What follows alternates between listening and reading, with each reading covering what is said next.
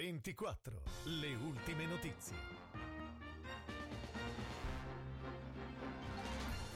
Buona serata dalla redazione di Novara 24, in studio Andrea Paleari, queste le notizie principali. Questa mattina è stato formalizzato dal presidente della provincia di Novara, Federico Binatti, presso la regione Piemonte, la richiesta per lo stato di emergenza per i comuni del territorio novarese che hanno subito danni a causa della tromba d'aria che si è verificata nel tardo pomeriggio di ieri, mercoledì 7 luglio.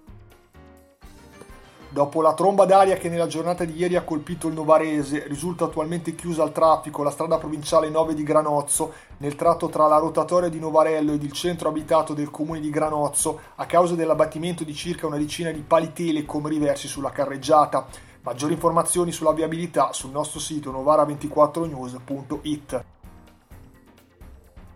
Sono numerose attreccate le chiusure di parchi e di immobili comunali dovute ai danni conseguenti al maltempo di ieri pomeriggio. I tecnici e gli operai sono all'opera da ieri per valutare le varie situazioni e quantificare i danni.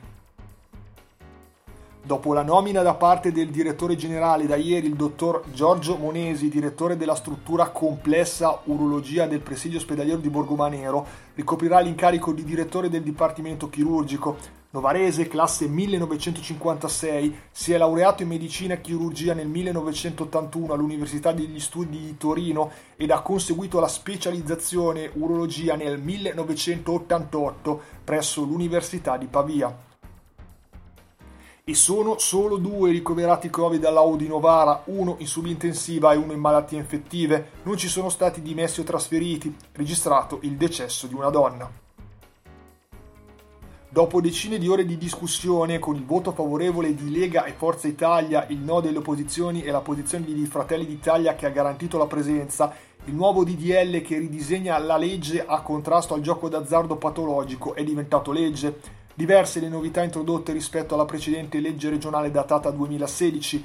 Dettagli sul nostro sito novara24news.it. E per ora è tutto, appuntamento alla prossima edizione.